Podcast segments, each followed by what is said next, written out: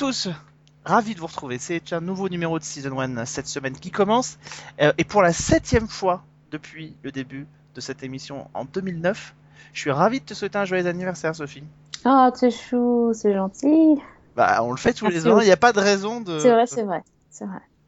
de passer au travers. Ouais, Qu'est-ce que tu souhaites pour, Ouais. ce, pour cette 45e année qui est la tienne? Je souhaite. euh, Un petit Mulder. Non, j'ai tout ce que je souhaite parce qu'en fait, voilà. le retour d'X-Files, ça c'est fait. et c'est pour la semaine euh, prochaine. hein. On en parle la semaine Voilà. prochaine normalement. Donc, euh, non, mais ça y est, c'est mon cadeau d'anniversaire. Je pense que là, pour le coup. C'est un beau cadeau d'anniversaire. Ouais. Euh, en attendant qu'on parle d'X-Files la semaine prochaine, parce que vous allez bien vous en douter qu'on va pas attendre trois plombs pour en parler, sinon Sophie va nous faire une crise euh, pour vous dire si c'est bien ou pas. Ce sera la semaine prochaine. Cette semaine, on va s'intéresser en compagnie de Fanny. Salut. Bonjour à tous, et puisque Alex y est allé de son joyeux anniversaire, j'y vais aussi. Joyeux anniversaire, Sophie. Merci, c'est sympa. Et je me Ouais. souviens en plus, c'était très drôle parce que la première fois qu'on lui a souhaité un bon anniversaire dans cette émission, c'était même pas moi qui le faisais, c'était nos invités quand on faisait une spéciale Pigalle la nuit. C'était en... Ah bon? Bah ouais, c'était la- l'année de la diffusion de Pigalle la nuit, on avait fait une émission spéciale et nos invités, euh, Sullivan qui était là, du Postec notamment, te souhaitaient un bon anniversaire. Donc c'était, voilà, c'est pas tout récent, hein, Pigalle la nuit quand même. hein. On est des petits vieux maintenant du podcast. Ouais, mais bon, en même temps, quand on a commencé l'émission, j'avais 15 ans, donc ça va. Ah bah arrête, dis donc, j'étais sous... je tombais sous le coup de la loi. Bah tiens, je vais finir en prison moi aussi. Oh là là, quel enchaînement. Je vais finir Oui. en prison et quand on commence à rentrer dans le système judiciaire américain, euh, ça sent rarement bon. En tout cas, c'est tout parti pris euh, du nouveau documentaire euh, sérialisant de Netflix qui s'appelle Making a Murderer. Alors pourquoi on en parle ici, me direz-vous, parce que c'est pas forcément une série, quoique euh, c'est un documentaire réel, mais qui s'intéresse et qui est monté comme une série télé. Donc il y a de tout, il y a des cliffhangers, il y a des épisodes, euh, et on parle peut-être même potentiellement d'une saison 2. Euh, alors justement, est-ce que ce documentaire euh, est si formidable que tout le monde le dit, puisque euh, les critiques sont totalement dithyrambiques sur ce documentaire, eh ben on va s'y intéresser aujourd'hui euh, avec Sophie et, et Fanny, et on va essayer de voir un peu justement comment la télévision s'empare des codes narratifs de la fiction pour raconter ces histoires et raconter ces documentaires. Euh, dans la dernière partie de l'émission, évidemment, on vous racontera tout ce qu'on a vu, lu ou entendu euh, en matière de séries. Euh, et puis avec Vivien, cette semaine pour Seriphonia, on va revenir sur un, un monsieur, un grand compositeur de musique. Alors, si je vous dis Joseph Do- Loduca, pardon, est-ce que ça vous dit quelque chose? Non. Non plus. Bon, eh ben Joseph Loduca, on lui doit euh, beaucoup beaucoup de séries, puisque de films notamment, puisque c'est lui qui a créé la saga Evil Dead euh, au, cinéma avec la musique de la saga Evil Dead au cinéma avec Sam Raimi, euh, qui l'a suivi aussi sur Xena et Hercule, euh, et qu'il est évidemment aux manettes du retour de Evil Dead, H versus Evil Dead, qui vient de commencer euh, sur, enfin qui a démarré au- à la mi-janvier, je crois, sur OCS en France. On va donc revenir sur le parcours de Joseph Loduca. Ce sera tout à l'heure en compagnie de Vivien, et la semaine prochaine, je peux vous le dire, c'est Mark Snow qui sera à l'honneur dans Seriphonia avec Vivien. Mais revenons euh, à nos condamnés, plutôt que de revenir à nos moutons. Euh, Intéressons-nous justement au cas de Stephen Avery. En langage euh, familier, on appellera- on appellerait ça un chat noir. Tellement il a la poisse, ce pauvre garçon. Ça parle de quoi justement ce documentaire, Sophie? Making a Murderer. Pardon. Ça raconte donc, ce qui est arrivé au... au jeune euh, Stephen Avery. Donc, ça... commence en fait en 1985 dans une toute petite ville euh, du Wisconsin, euh, bien perdue. Et en fait, ce, ce, mec est accusé de viol sur une, sur une jeune femme de, de sa ville. Et en fait, il est, il est tout de suite condamné et envoyé en prison pour euh, 18 ans, pendant 18 ans. Et au bout de 18 ans, en fait, il est innocenté parce que les, les enquêteurs ont fait un test ADN et, euh, et en fait, il s'est avéré qu'en fait, il était totalement innocent. Donc, il sort de prison et euh, donc on le voit dans le documentaire retrouver sa famille, etc. Euh, et euh, là, il y a le côté judiciaire qui, qui arrive, c'est-à-dire qu'il y a les, ces avocats qui demandent euh, réparation pour euh, ces 18 années passées euh, en prison. Et euh, donc, il va engager un procès contre les autorités de la ville qui l'ont co condamné euh, à tort. Euh, mais il se trouve que euh, il va aussi y avoir euh, une autre jeune femme qui va cette fois-ci être assassinée et qui va être retrouvée euh, ben, chez lui. En tout cas, des indices vont être retrouvés chez lui et il va de nouveau se retrouver en prison, euh, cette fois-ci euh, ben, à perpétuité. Et donc, euh, voilà. Mais c'est donc une histoire vraie euh, qui a été euh, réalisée par deux journalistes qui ont enquêté pendant dix ans sur, sur l'affaire et qui donc relatent toute cette extraordinaire histoire en dix épisodes. Et Ces deux réalisatrices qu'on peut citer, elles s'appellent Moira Demos et Laura Riccardi, qui ont mis 10 ans pour filmer et pour préparer ce documentaire. Il faut dire que c'est un travail qui est colossal.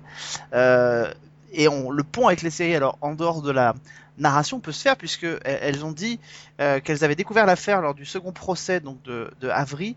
Euh, après 10 ans de reportage, elles ont affirmé ne pas savoir si Steven Avery est coupable. Ça rappelle furieusement une série qui s'appelle Rectify, euh, où effectivement euh, le héros de la série euh, est, est condamné à mort pour le viol de sa petite euh, de sa petite copine et, euh, et sort du couloir de la mort pour un vice de forme sans qu'on sache véritablement si c'est s'il est coupable. Et finalement c'est exactement le même procédé qui est fait c'est-à-dire que les auteurs les comédiens disent tous que finalement ce qui est important c'est pas de savoir s'il est véritablement coupable mais c'est tout ce qui gravite autour. Et c'est aussi ce qui est à l'honneur dans ce documentaire.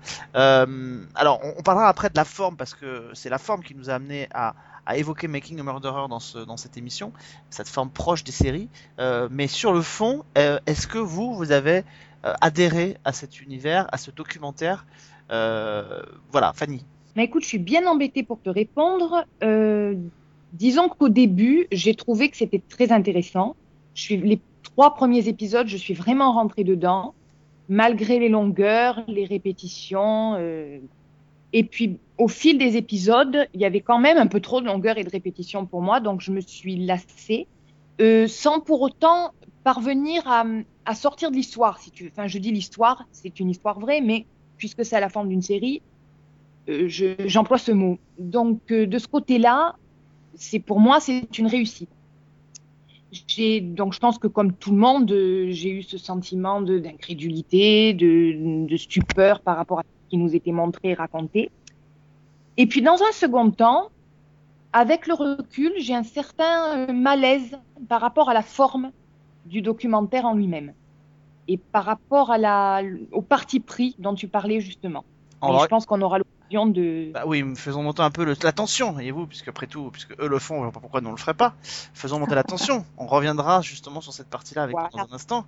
Hein, faudra rester avec nous, Sophie. Alors, curieusement, moi, je n'ai pas du tout aimé. Alors, le sentiment de malaise décrit par Fanny, moi, je l'ai ressenti immédiatement. Et euh, je ne, je n'arrive pas à rentrer dans, alors comment, rentrer dans la série, j'allais dire, rentrer dans le documentaire.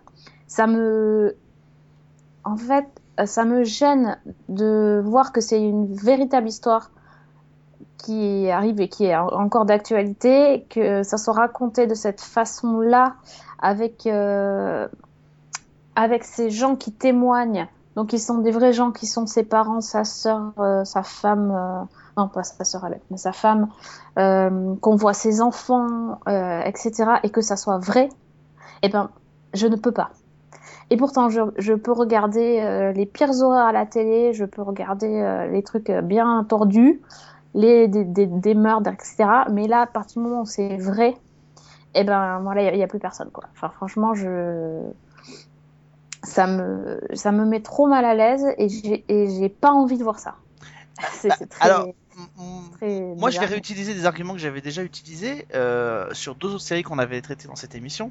Euh, c'était d'abord Aquarius, c'était au mois de, enfin cet été, au début du mois de juin, et puis c'était ensuite Narco euh, au mois de, mois d'août.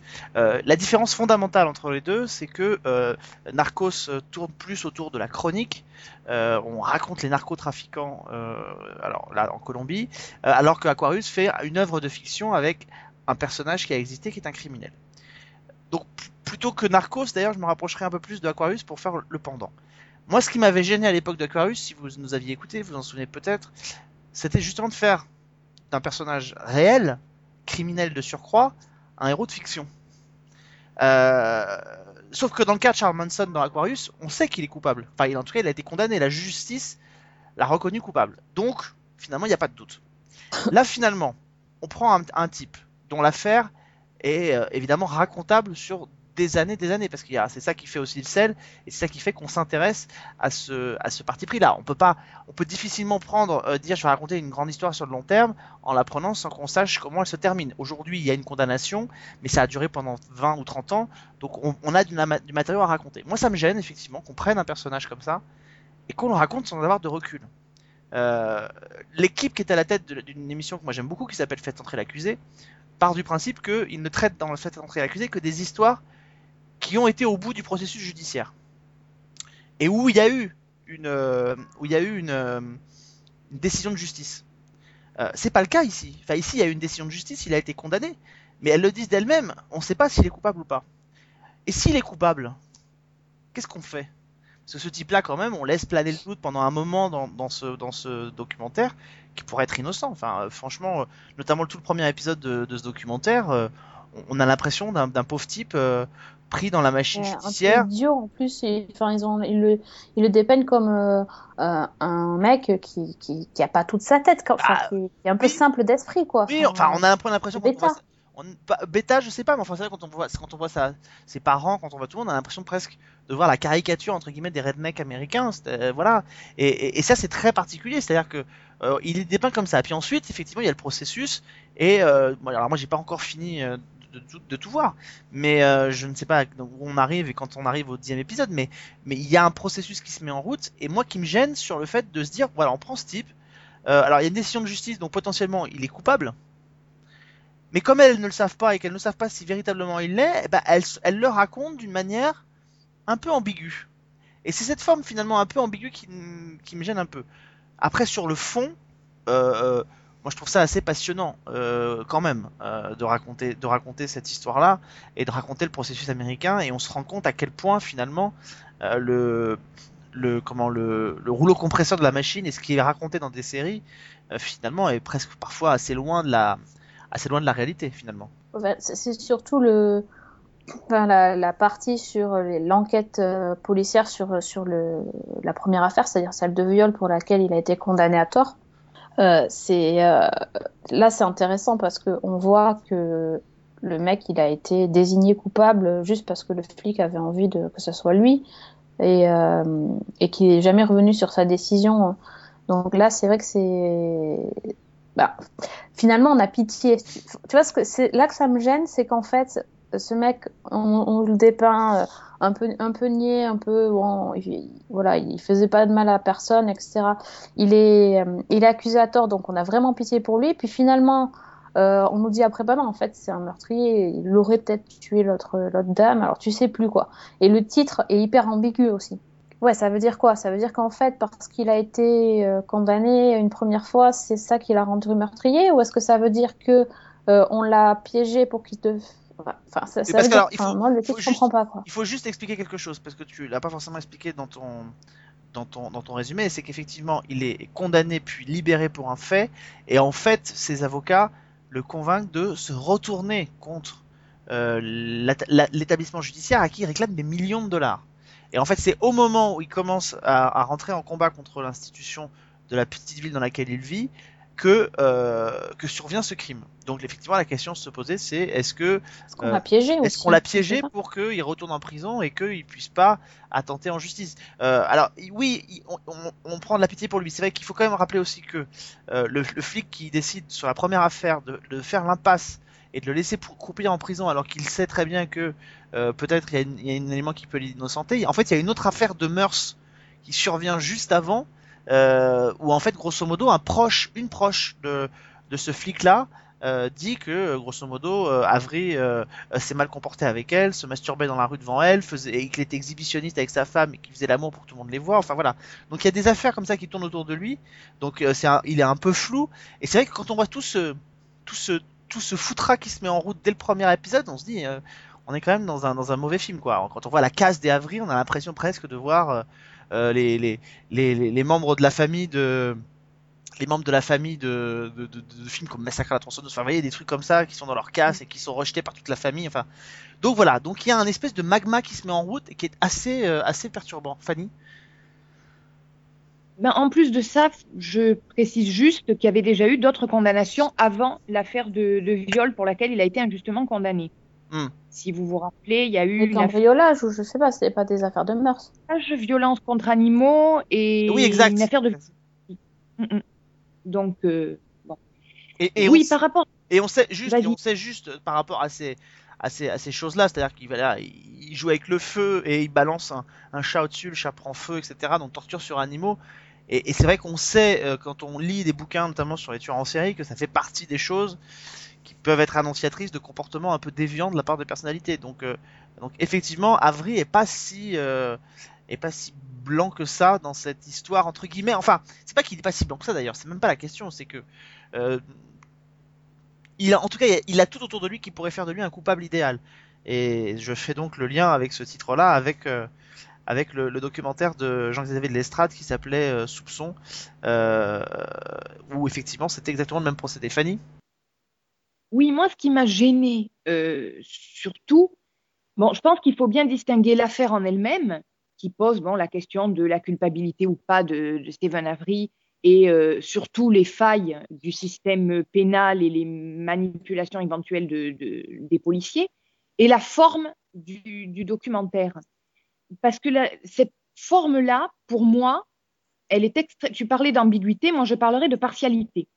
C'est-à-dire que dans le titre, dans les éléments présentés, dans les intervenants, dans la- la narration elle-même, je trouve qu'il y a une vraie manipulation des faits et une, on met le spectateur dans une position, pratiquement une position de juré, c'est-à-dire qu'on lui dit de se faire sa propre idée, alors qu'il n'a pas tous les éléments. Et pour cause, puisque les réalisatrices elles-mêmes ne savent pas, comme tu dis, si, si Stephen Avery est coupable ou pas. Mais donc pour moi, il y a ce, ce- ce flou qui est extrêmement dérangeant.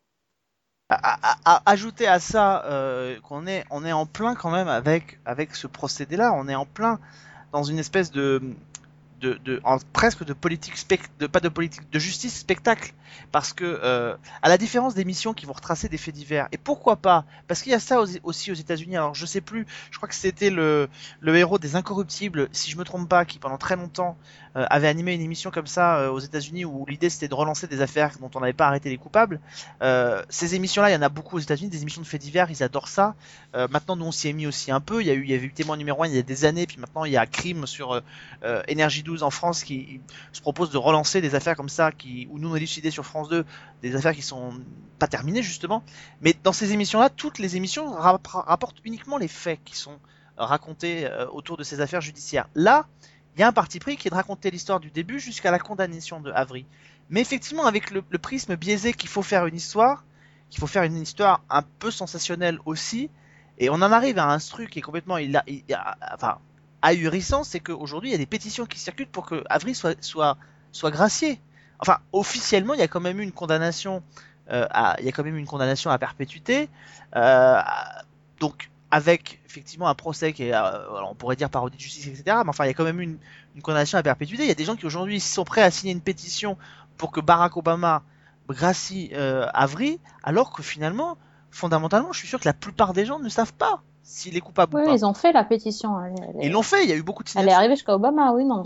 Obama, Obama- s'est même prononcé en disant que c'était pas son rôle et qu'il n'avait pas euh, autorité pour ça. Donc euh, Il y a quand même eu c'est vrai que ça semble 418 519 internautes qui ont signé la pétition quand même pour demander que euh, Avery soit, soit, soit relaxé, euh, soit relaxé, même gracié. C'est ouais. même pas un non-lieu, c'est rien du tout, c'est gracié, c'est-à-dire que voilà, on efface l'ardoise.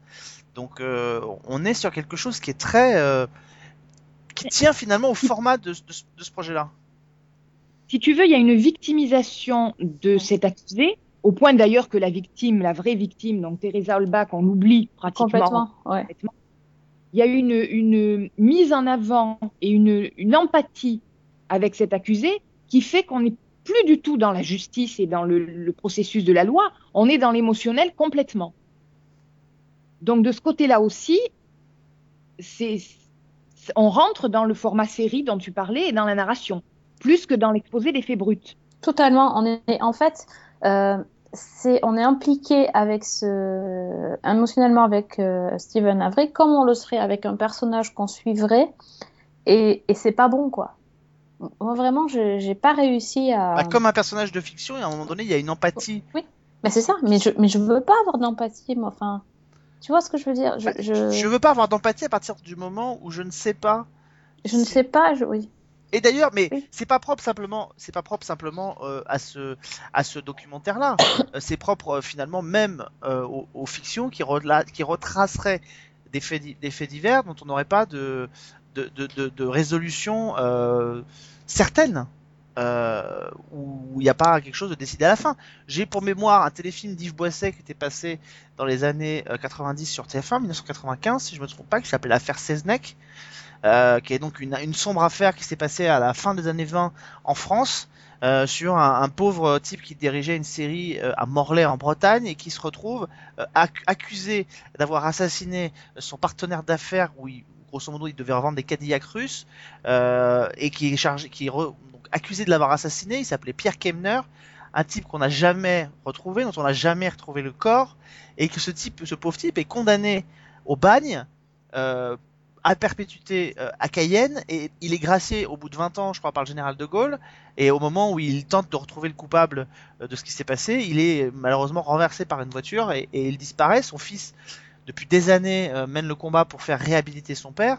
Mais il y a eu ce téléfilm de 3 heures et finalement, on a de l'empathie pour Seznec parce que l'histoire. Et en fait, pourquoi on a de l'empathie? C'est pas simplement parce que le type est le héros, mais parce que l'histoire est tellement abracadabrante le complot qui a amené, euh, enfin pas le complot d'ailleurs, j'en sais rien, mais l'histoire qui a amené Kemner, euh, Seznec pardon, au bagne, il y y a un tel trafiquant, traficage de, preuves de la part de la police qu'on se dit que ce type est forcément innocent, alors que peut-être finalement il est coupable. On n'en sait rien finalement. C'est ça qui est terrible. Et c'est pareil avec Avery aujourd'hui. Il y a tellement eu de faisceaux concordants qui se sont mis autour de lui avant le, le meurtre qu'on se dit ah non mais là c'est trop gros en fait. C'est trop gros. Ce type il est forcément innocent donc on l'innocente. Il faut le gracier. On n'en sait rien en fait. Mais le format et le fait qu'on le suive comme ça pendant sur 10 épisodes, peut-être même une saison 2, nous dit-on, euh, c'est très, euh, c'est quand même très très très spécial. Je sais plus où j'ai lu aussi que les, les réalisatrices avaient quand même 700 heures d'enregistrement. Donc nous, on en voit 10 là-dessus. Donc il y Voilà, a- donc. euh, il y, a un choix qui est fait. A- mais ça c'est comme dans tous les documentaires. exactement. C'est comme C'est dans tous les... obligatoire, mais c'est. La disproportion entre les 700 heures de film et les 10 heures que nous voyons, ça pose quand même la question de ce qu'on nous a pas montré. Parce qu'il en reste 690, tu vois, derrière. c'est ça. Ouais, mais euh, enfin, euh, d'aucuns te, diraient- te répondraient que quand tu fais un documentaire, euh, il y a des, des centaines et des centaines, voire des milliers d'heures de rush qui existent, et que forcément, on va pas diffuser des centaines et des milliers d'heures de, de, de documentaires. Donc, effectivement, y, il y a un choix, il y a un choix qui est fait. Mais là où ça pose problème, c'est comme tu le disais, dans une affaire qui est encore en cours et dont on ne connaît pas les tenants et les aboutissants, quand on nous place dans cette situation euh, de, de, en gros, de décider s'il est coupable ou pas. Tu l'as fini, toi? Non, tu l'as pas fini. Oui, je l'ai fini hier soir. Bon, alors, spoiler, spoiler alerte, spoiler alerte pour celles et ceux qui ne l'auraient pas fini. Euh, juste une question parce qu'il faut qu'on comprenne euh, les enjeux, parce que pour ne pas qu'on on parle non plus dans le vide, euh, le documentaire, est-ce qu'il apporte une solution, enfin pas une solution pour savoir s'il est coupable ou pas, mais est-ce qu'il y a une décision qui est prise? Comment ça se termine, grosso modo, ces, ces 10 heures de documentaire? Eh bien, ça se termine avec, donc, dans l'épisode 9, la condamnation à perpétuité de Stephen Avery, le procès de euh, son neveu, donc euh, Brendan Dassey, qui est aussi condamné à perpétuité avec possibilité de remise de peine, je crois, au bout d'une trentaine d'années. Et euh, l'épisode 10 explore les recours possibles, donc toutes les tentatives pour Avery et euh, Dassey de faire casser la condamnation et d'avoir un autre procès et toutes les, tous les recours sont épuisés et sont rejetés par euh, la Cour de cassation et, et même au niveau fédéral. Voilà, donc ça se termine, euh, ça se termine comme ça. Donc officiellement, nous avons donc un, un, un- homme, Avery, qui, d'un point de vue purement légal, puisque finalement, ce qui détermine dans un pays euh, démocratique euh, la, culpabilité d'un- d'un- d'une personne, c'est sa condamnation en justice. Euh, une personne qui est innocentée par la justice est déclarée innocente et peut être considérée comme telle.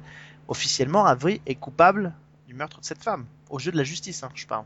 Aux yeux de la justice, euh, il est coupable. Euh, donc euh, le jeune Brendan est coupable également. Et ils ont tous les deux épuisé les recours euh, possibles au niveau euh, de l'État et au niveau fédéral. Et, à l'issue de ces 10 heures de documentaire, justement, est-ce que tu trouves ou pas que c'est euh, que se faire une opinion sur la culpabilité ou pas d'Avry par rapport à tout ce que tu as vu est simple Est-ce que grosso modo, toi, que penses-tu de cette affaire? À ton avis, voilà, quand tu vois ça, est-ce que tu comprends qu'il y ait euh, près de 500 000 personnes qui soient prêtes à, signer une demande de grâce, euh, une pétition pour une demande de grâce pour ce type? Franchement, non. Parce que je comprends que dans l'émotion, sous le coup de l'émotion, on ait envie, effectivement, de le croire innocent et de dire euh, qu'il a été piégé ou je ne sais quoi. Mais il y a un recul nécessaire qui fait que non, c'est impossible de trancher. Avec les éléments qu'on a, pour moi, c'est impossible. Donc on ne sait pas. Moi, je ne sais pas. Mais la justice est à différents niveaux de justice. Elle, elle le sait. La justice a pris sa décision, a, a rendu son verdict. Et tous les recours ont été, euh, ont été euh, pour l'instant en tout cas épuisés, euh, sachant qu'effectivement, euh, dans le cas de la première affaire pour laquelle il avait été condamné, ce qui lui a permis de sortir de prison, c'est quand même que euh, euh, il y, a- il y avait des éléments scientifiques qu'on ne pouvait pas étudier au moment du début de la condamnation et qui ont pu être étudiés après, d'où les traces ADN.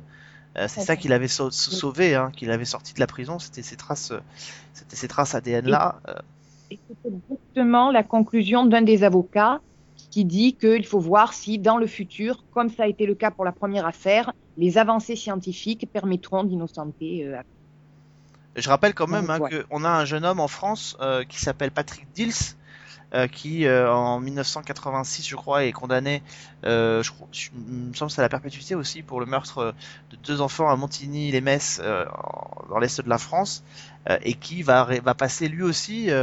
de nombreuses années en prison, il sortira au début des années 2000, je crois en 2001, euh, après qu'il ait été, euh, alors je sais, alors je vais pas dire ce qu'il a eu, je sais pas s'il a été innocenté, gracié, etc. Mais en tout cas, euh, il a été relaxé des charges qui pesaient contre lui parce que effectivement, alors là c'était pas des preuves scientifiques qui ont été euh, rapportées, c'est simplement qu'effectivement on a euh, on a admis qu'il pouvait y avoir une autre personne, en l'occurrence Francis Holm, qui était présent sur place et que et que voilà, il n'y a pas de doute.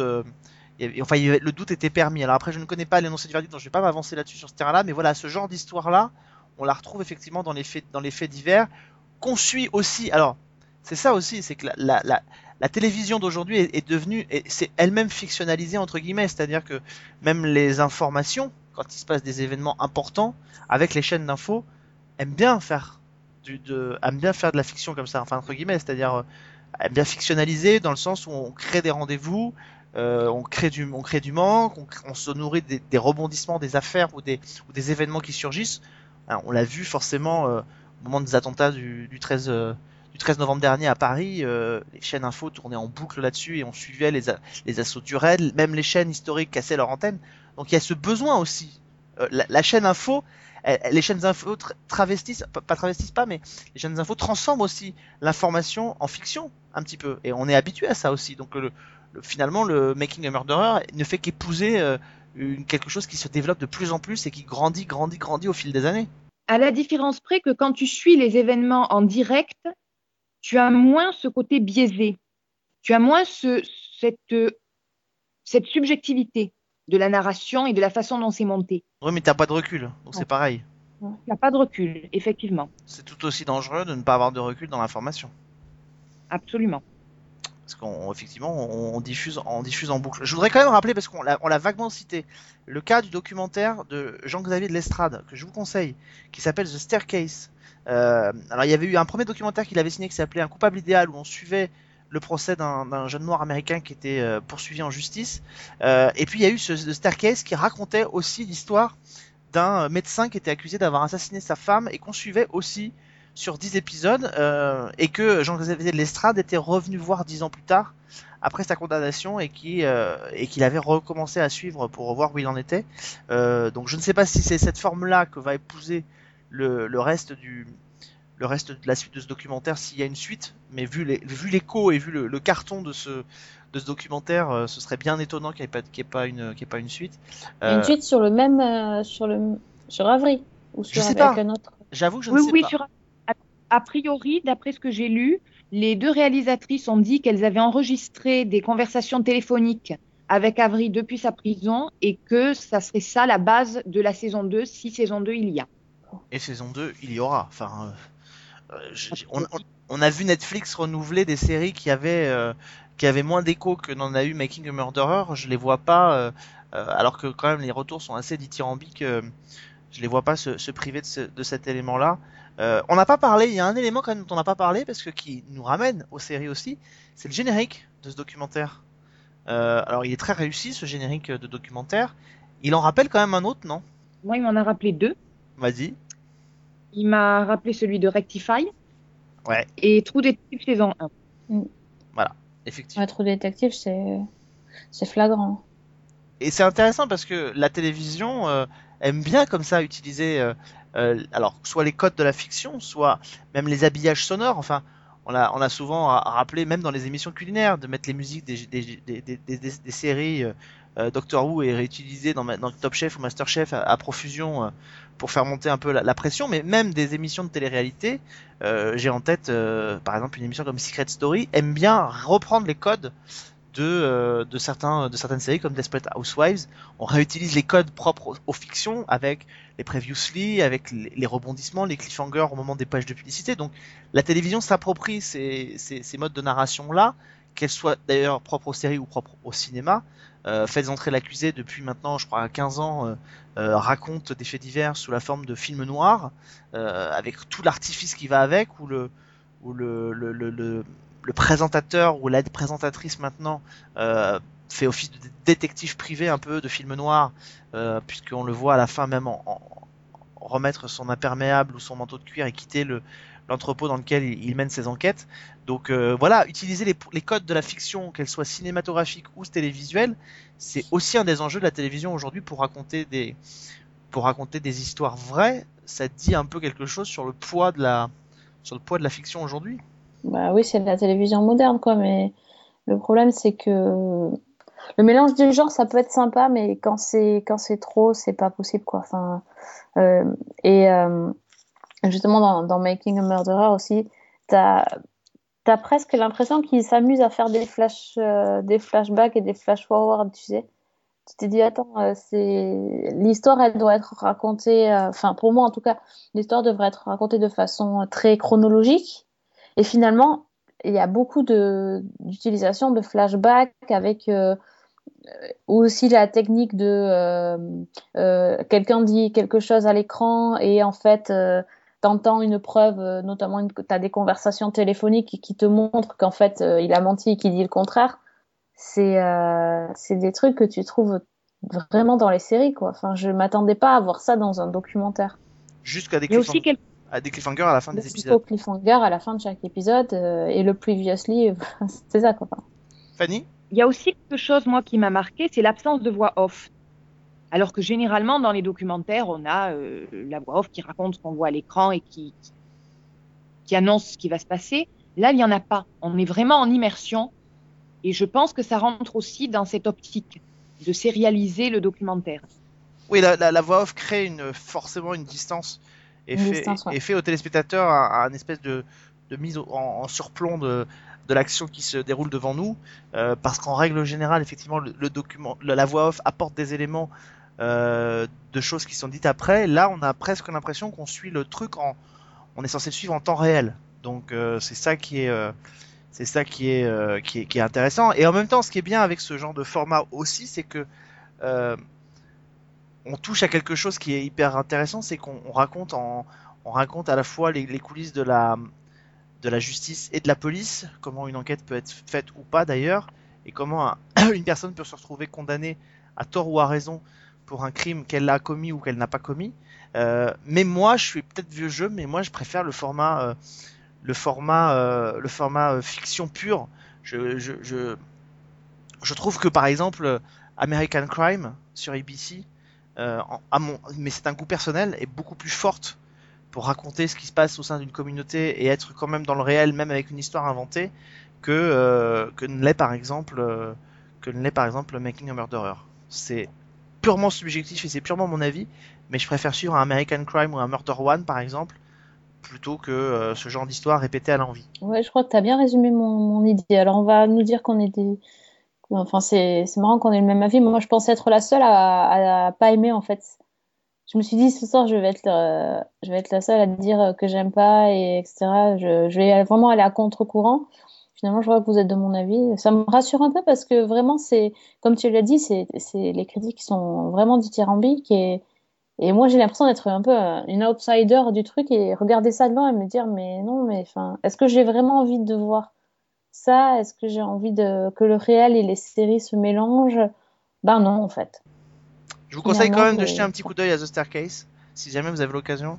Euh, le documentaire de Jean-Xavier de l'Estrade, euh, qui euh, a travaillé depuis sur euh, des fictions comme Trois fois Manon ou Malaterra pour France 2. Euh, et je vous conseille vraiment de, de, de, de jeter un petit coup d'œil, puisque c'est pas, pas inintéressant de pouvoir faire le, le comparatif entre Making Murderer et, et The Staircase. On va continuer à discuter évidemment autour de ce qu'on a vu. Auparavant, on va faire un petit break. Oui, je rappelle, hein, c'est disponible sur Netflix France Sur Netflix. les 10, les 10 épisodes donc de Making a Murderer. On va faire un petit break, on va retrouver Vivien. Avec lui, on va parler musique de série. Je vous l'ai dit, euh, Joseph Loduca, qui a composé la musique, notamment qui a beaucoup travaillé avec Sam Raimi, qui est euh, à l'œuvre sur H versus Evil Dead sur Stars, qui vient d'être diffusé sur OCS. Euh, on va retrouver Vivien et Joseph Loduca tout de suite pour Stereophonia.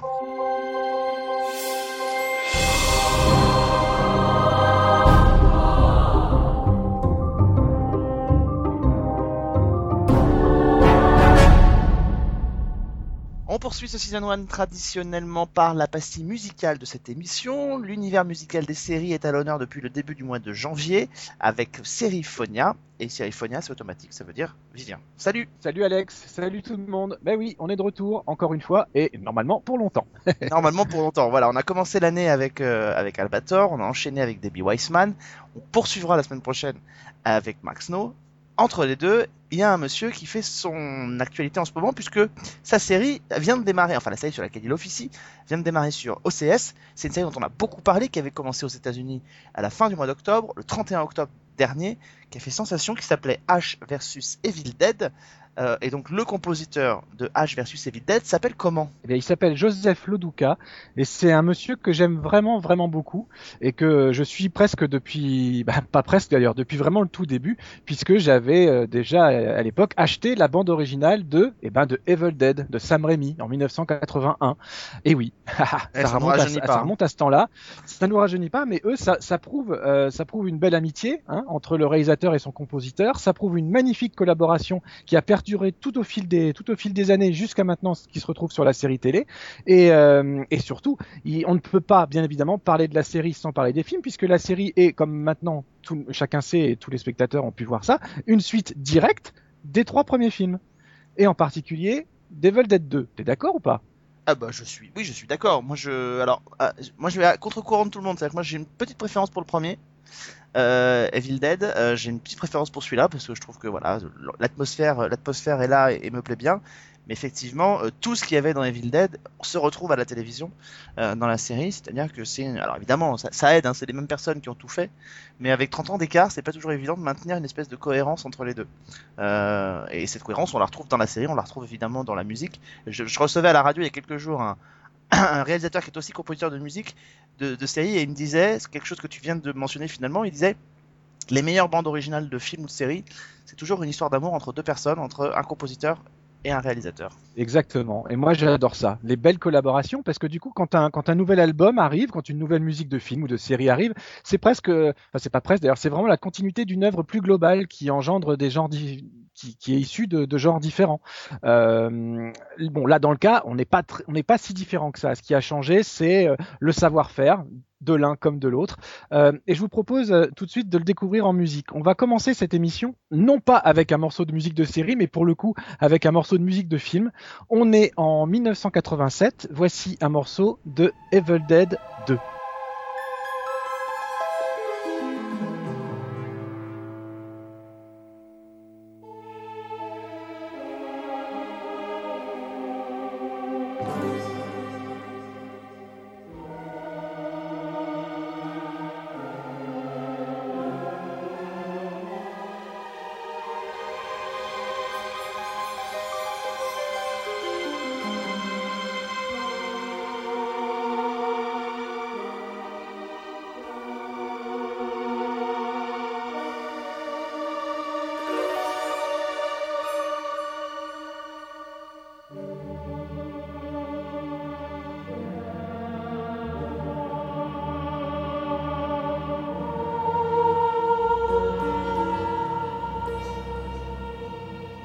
Juste rappeler hein, que Evil Dead 2 euh, est, alors pour le coup, c'est pour ça qu'on dit qu'il est très proche de la série. Il est très différent du premier. Le premier, on est dans de l'horreur un peu brutale et un peu, un peu, voilà, un peu sèche. Euh, le 2 introduit le côté très décalé et humoristique euh, de la série, tout en restant dans l'horreur. Enfin, c'est un, mix euh, assez difficile toujours à, parvenir à maintenir. Oui, euh, pour la petite histoire, Evil Dead 2 est, est à la fois un, un, une suite directe et en même temps un reboot du premier, premier film qui était vraiment tourné avec les pas les moyens du bord, faut pas exagérer parce que c'était c'est des beaux moyens du bord, on va dire, hein, mais Hmm. ça reste ça reste un film de jeunes copains, de jeunes étudiants, euh, voilà, qui a été d'abord diffusé dans des garages, qui avait d'ailleurs même été euh, et qui doit beaucoup à Stephen King, qui avait vu une de ces projections-là et qui avait soutenu le film et qui a fait en sorte après qu'il puisse être distribué à plus grande échelle. Euh, Evil Dead 2, ben, ça veut dire un budget euh, enfin conséquent et donc ils ont pu euh, perfectionner leur art, mais tous, c'est-à-dire aussi bien Sam Raimi en tant que réalisateur que toutes les équipes d'effets visuels, d'effets de maquillage et Joseph Loduca à la musique. Et le morceau qu'on vient d'entendre est intéressant parce qu'il il présente le thème de Linda. Linda, c'est la, la petite amie euh, de Ash au moment des premiers événements. Et euh, il se passe des choses dans la série. On va pas trop dire pourquoi, euh, pas, va pas tout dévoiler, mais euh, Ash a quelques réminiscences plutôt euh, plutôt réelles, concrètes euh, et un petit peu trop vivantes de Linda dans la série télévisée. Et musicalement, ça donne ça. Ash versus Evil Dead.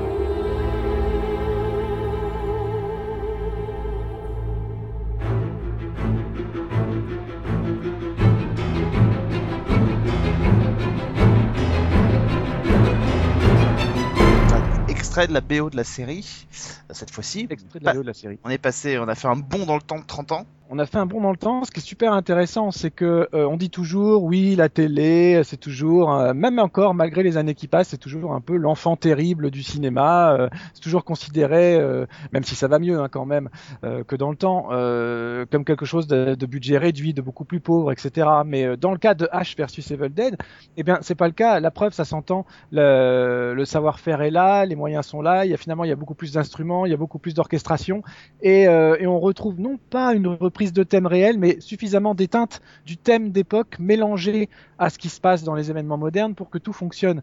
Euh, la série, comme la musique, marche sur le même, sur, sur ce même effet de nostalgie en reprenant les anciennes façons de faire.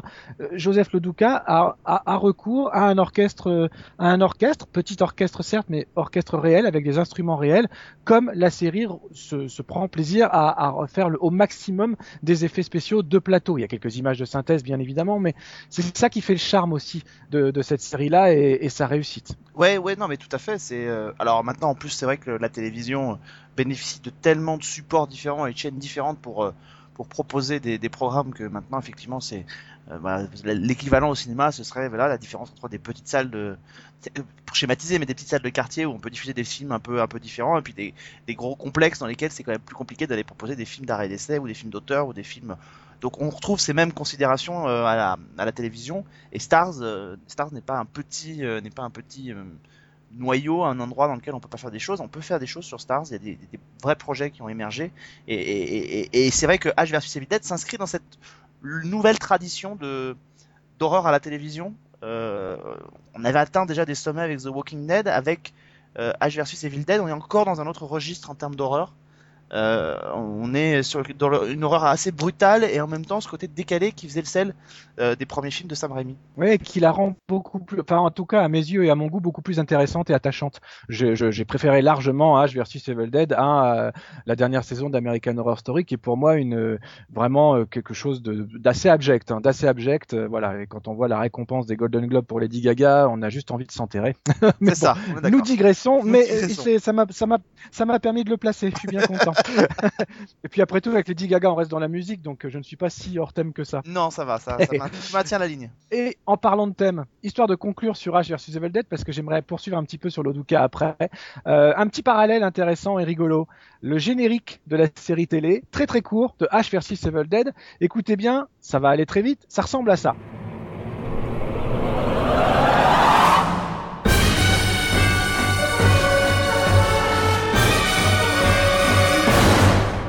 Très très court, très efficace, très bien. Trop court Mais à mon euh, oui, oui. Alors pour les, sachez les gens que euh, sur le- la version album, le thème est beaucoup plus long. Donc euh, voilà, mais on vous a là sélectionné le passage tel qu'il apparaît à l'écran.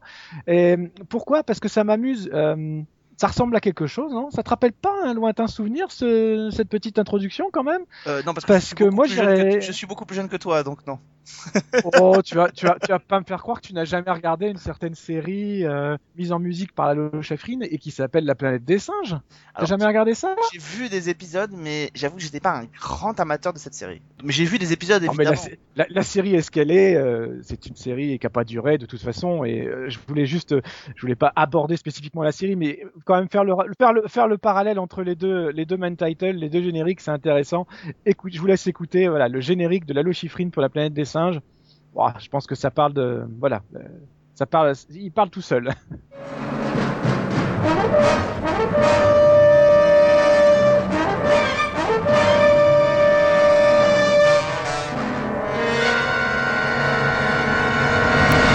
Mais je m'en suis bien sorti pourquoi? Parce que j'adore Joseph Loduca. Et pourquoi j'adore Joseph Loduca Parce qu'il a fait, euh, il a mis en musique l'intégralité des épisodes d'une de mes séries préférées de tous les temps. Et oui, j'ai même pas peur de le dire. Je l'affi- je l'affirme haut et fort. Attention, je suis un attention, grand, grand C'est fan là que. de Attends, attends, attends, attends. C'est là que Ouais. le mythe va s'effondrer, les amis. Hein. Préparez-vous, installez-vous confortablement. Cet homme qui va Une déf- de mes séries, ouais, je sais, après avoir essayé de vendre, voilà, la BBC, et nani nana, tout ça, et les, films, et les, les, les- grandes séries en costume et tout ça, je suis un fan absolu. Bah, après tout, il y a des costumes, ils sont très légers en plus. De Xena la guerrière. Mais oui, bien sûr, Xena, grande, grande série, Xena. Très grande série. Je, n'émettrai aucun commentaire sur, euh, sur ce de dire.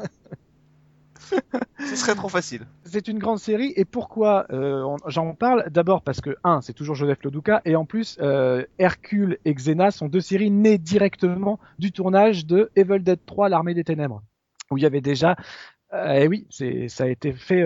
L'idée est née pendant le tournage puisque H se retrouve propulsé au Moyen Âge et se bat contre des créatures, euh, voilà, dans un dans, dans un tout autre contexte, euh, ce qui grossit encore les voilà, qui grossit encore l'effet comique. Juste, C'est des choses qu'on retrouve dans Ouais. juste quand même.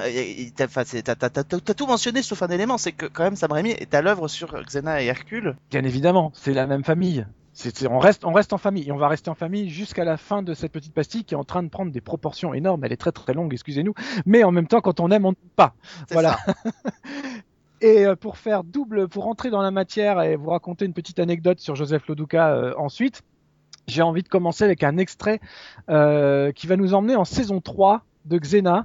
J'ai choisi cet extrait-là parce que c'est un épisode vraiment brillant et qui prouve que finalement, et c'est aussi de l'actualité, qu'il y a eu un avant Galavante. Voilà, il y a eu un avant Galavante, il y a eu Xena. C'était en saison 3, l'épisode s'appelle The Bittersweet. C'était le 14 février 1998. Écoutez ça.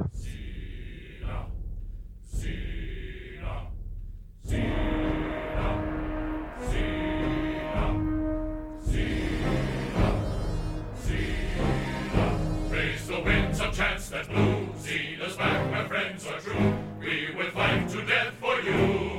Zena, when your mighty chakra marks, throwing fierce like any sparks, no one ever hits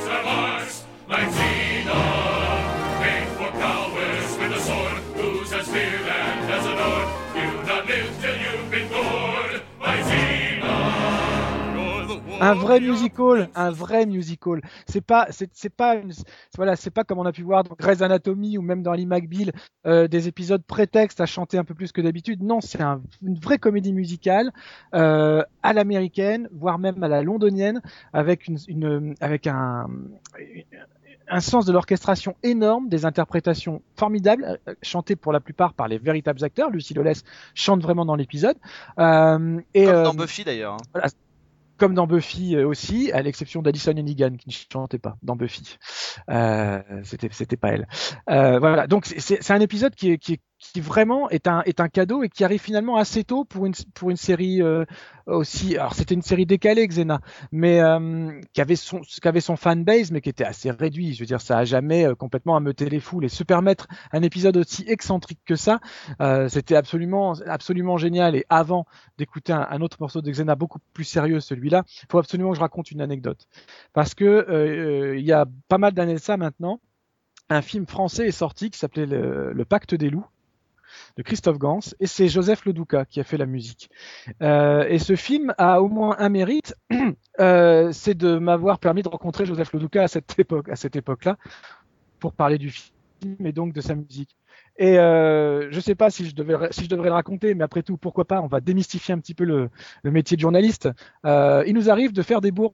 Et avec Joseph Leduca, j'en ai fait une magnifique. Eh ben, il y, a un- y a un autre épisode de Xena qui s'appelle Lear, Lear Earth on Fire, qui est issu de la saison 5 et euh, qui n'est pas un- une comédie musicale à proprement parler, mais Xena se retrouve prise au piège dans un concours de karaoké dans un village. ça vous donne le niveau, hein, tout ça. Et, euh, et donc il y a plein de reprises. En fait, les, les acteurs reprennent euh, euh, des, des, des, des tubes de, de, de John Lennon, d'Annie Lennox, enfin voilà de manière un petit peu absurde, quoi. Et, euh, et en France, on a cette expression euh, qui dit que quelque chose est terrible, mais c'est dans le bon sens, quoi. Ah, c'était terrible, tu vois. Sauf que quand tu dis à un compositeur Your songs are terrible, Ouais, ça veut pas dire la même chose. ça veut dire exactement l'inverse. Donc forcément, il a été un peu surpris de, de l'aplomb avec lequel euh, je lui ai balancé que ses chansons étaient donc horribles hein, quand on traduit. Euh, et en fait, au lieu de s'énerver, il a explosé de rire. Et il a commencé à m'expliquer que mais non, c'est pas moi de toute façon, c'est des vieilles chansons, euh, tout ça. Et donc j'ai bien sûr, j'ai compris mon erreur tout de suite, je me suis repris et on a, on a, on a beaucoup rigolé là-dessus. Et on peut dire que ça a détendu l'atmosphère tout de suite, mais ça donne. euh, Et ça voilà, et- et il était d'ailleurs. Ça a créé des liens, et puis quand on a parlé de Xena après, il était très très étonné quand je lui ai parlé justement de l'épisode musical The, The, Bittersweet. Euh, il était même étonné qu'en France on le connaisse. Comme comme j'adore Xena, je voudrais pas qu'on conclue cette émission euh, sur une note purement fantaisiste, parce que Xena, il y a aussi des épisodes d'anthologie en termes de, de sérieux, d'intensité, d'émotion et de personnages. Et euh, j'ai choisi un, un morceau qui illustre bien ça. C'est un morceau issu du premier épisode de la saison 5 qui s'appelle Fallen Angel. Ça a été diffusé le 27 septembre 1999. Et euh, en fait, Zena et Gabriel se font crucifier, ni plus, ni Mm. plus ni moins, par les Romains dans des séquences très très belles tournées en studio euh, avec il neige, elles sont sur la croix toutes les deux, a le maquillage est beau, l'image est terne, c'est très intense et tout ça. Et elles se retrouvent dans en ce début de saison 5 séparées, l'une au paradis et et l'autre en enfer. Et euh, tel n'est pas pris qu'il croyait prendre, puisque c'est Xena qui se retrouve au paradis et Gabriel qui se retrouve en enfer. Et euh, et là, ça permet à un compositeur comme Joseph Loduca de vraiment se laisser aller. C'est une série qui lui a permis d'expérimenter des choses, aussi bien le lyrisme que beaucoup de musique ethnique, beaucoup de travail des voix. Et, euh, et c'est vraiment un, morceau que je chéris euh, beaucoup. Sur un, sur, il y a eu beaucoup d'albums de sortie. Il y a eu six volumes hein, chez Vares Sarabande. Euh, et ça, c'est issu du dernier volume qui est un double CD. Euh, voilà, donc c'est un morceau, un extrait de Fallen Angel.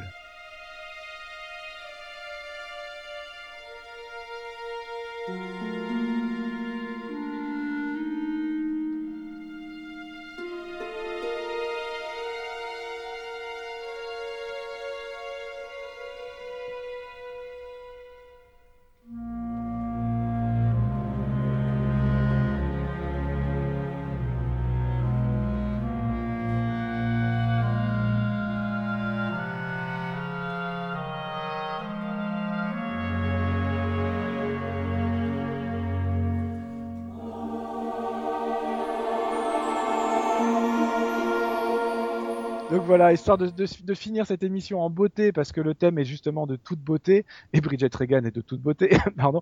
Euh, voilà, je voulais qu'on conclue en écoutant le thème d'amour de Richard et Kaylan, et Kaylan, pardon, de Legend of the Seeker, qui est une série que je continue de regretter amèrement, deux saisons seulement. Franchement, le public n'a pas assuré, fallait regarder, fallait faire de l'audience, c'était une série absolument géniale. Voilà, c'est tout ce que j'ai à dire. C'est- tellement bien défendu qu'on peut pas dire autre chose derrière.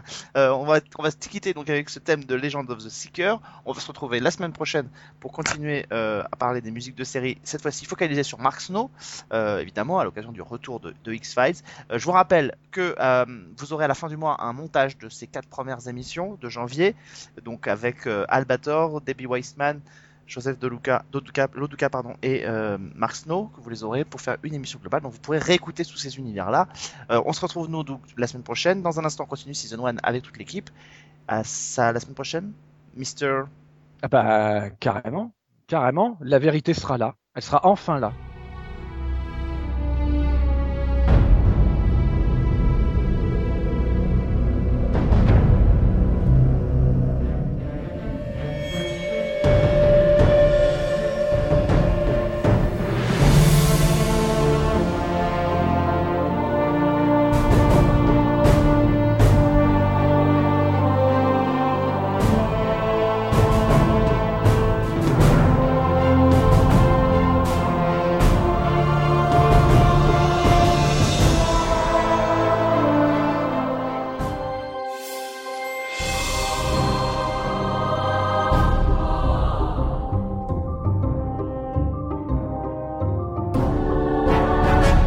Et on va terminer cette émission comme on le fait d'habitude, en parlant de ce qu'on a vu, lu ou entendu. Qui c'est qui veut s'y coller? Qui c'est qui veut commencer? Fanny? Bah écoute, euh, d'accord. Encore une série à Bah, conseiller à Sophie Ah, c'est ça. Alors, une série, euh, ben, j'ai vu pas mal de choses ces temps-ci, étant donné qu'il fait froid. Donc, je reste chez moi et je fais comme les marmottes. Mais moi, je garde pas la nourriture, je garde les séries en réserve. C'est bien ça. Ouais, bien joué. Donc, euh, ben, j'ai vu une série sur Amazon, Bosch, Oui. d'après les romans de Michael Pelly. Donc, euh, la saison 1 compte euh, 10 épisodes et la saison 2 devrait arriver, je crois, en fin février ou début mars. Donc déjà, il faut savoir que Michael Conley, qui a écrit les, les romans, euh, a participé aussi à l'écriture de la série. Ouais. Et on retrouve tout à fait l'univers euh, des bouquins à l'écran. C'est assez spectaculaire pour ceux qui ont aimé les, les polars en question. Donc, pour résumer brièvement, euh, Harry Bosch, c'est un inspecteur de la brigade de criminels de Los Angeles. Au début de la série, il vient d'être blanchi par les affaires internes suite à une fusillade où on le soupçonne d'avoir abattu euh, de sang-froid un suspect de meurtre. Et il est toujours en procès au civil. Donc euh, sa hiérarchie essaie de faire pression pour qu'il se mette en retrait et qu'il euh, se mette en disponibilité, on va dire. Mais lui refuse et euh, il prend en charge une affaire qui, éclate lorsqu'on découvre les ossements d'un enfant enterré dans une colline de Los Angeles. Et ce sont des ossements qui apparemment ont été ensevelis il y a plus de 20 ans. Donc l'affaire s'annonce assez compliquée. Et assez rapidement, un suspect qui est arrêté pour une toute autre affaire s'accuse du meurtre en question. Mais euh, Bosch est assez sceptique. Il a du mal à croire que le, le bonhomme est coupable parce que le type en question a été arrêté pour de, une, euh, des meurtres tout à fait différents. Euh, il s'en prend à des, des, jeunes homosexuels. Et à partir de là, euh, il y a un mano à mano qui s'installe entre Bosch et euh, le, le, suspect en question. Et euh, Bosch va être obligé de se, de se repencher sur son passé, sur une, son enfance douloureuse, et en particulier sur le meurtre de sa mère, qui a été assassinée quand il était petit et qui était une prostituée. Donc voilà. C'est une série qui est avec, j'ai pas précisé, c'est Titus Welliver qui joue le rôle de Bosch et c'est Jason Gedrick qui joue le, le tueur d'homosexuels. Donc deux acteurs qui sont absolument excellents dans le rôle. Le, le duel fonctionne à la perfection. La série en elle-même, j'ai vraiment accroché du début jusqu'à la fin. C'est une série qui est très noire, qui fait presque penser par moments au film noir des années 50, avec une ambiance un peu jazzy, un peu Enfin, c'est vraiment être un remarquable. peu dans l'ambiance des, des, des, romans d'Elroy ou des choses comme ça, c'est ça? Absolument, tout à fait.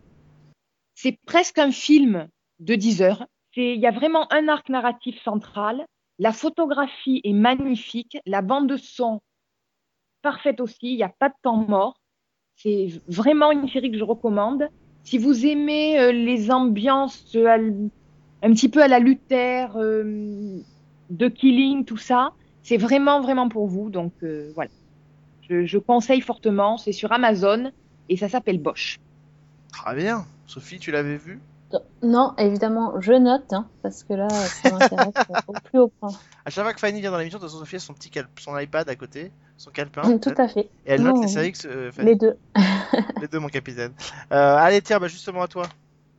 Bah écoute Fanny, je crois qu'on on doit être connectés ou je ne sais, je ne sais pas. À chaque fois, c'est incroyable. C'est quelque chose de bizarre dans cette émission. Les filles sont connectées entre elles, les mecs entre eux, c'est très bizarre. Mais tout à fait. Mais écoute, on est open, donc tu vois. Euh, tu parles d'ambiance à la Luther et justement, je voulais parler de Luther. Donc tu vois, euh, on est on est pile poil. Donc j'ai retrouvé euh, mon John. John Luther, qui est revenu pendant les vacances de Noël. Entre Fox et, entre Fox et John, il va falloir choisir à un moment donné. Hein. Ouais, non, mais c'est Fox en premier. Il n'y a, a, pas de souci. Mais bon, John est pas mal. Euh, c'est un bon challenger. Euh, sauf que voilà, euh, il, a, il est revenu pour deux épisodes, euh, donc la saison 4. Enfin, une, oui, on peut dire une saison, je ne sais pas. Enfin, une petite dose de Luther, on va dire. Euh, et bah, pff, je suis quand même un petit peu. Dé... Enfin, je suis quand même déçue. Voilà. Je... Ça, ça, ça, va plus, ça va plus aussi bien entre nous.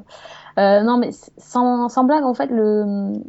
Bon, déjà, si, euh, spoiler, si vous n'avez pas fini le, de regarder les épisodes de Luther, mais il n'y a pas Alice dans la saison Ah, 4. ah, ah, ah. Et donc, c'est quand même une grosse perte. Bah oui. Vraiment. Ça, c'est un truc, c'est vrai que euh, bah, c'était un, un pilier de la série. C'était très important, la relation Alice-Luther. Euh, c'était aussi un très très bon personnage. Donc, forcément, bon, on par- part sur. euh, Wilson. ah, pour par Rose Wilson, oui. euh, et on- donc, du coup, bon, c'est un peu. Déjà, c'est beaucoup plus tard.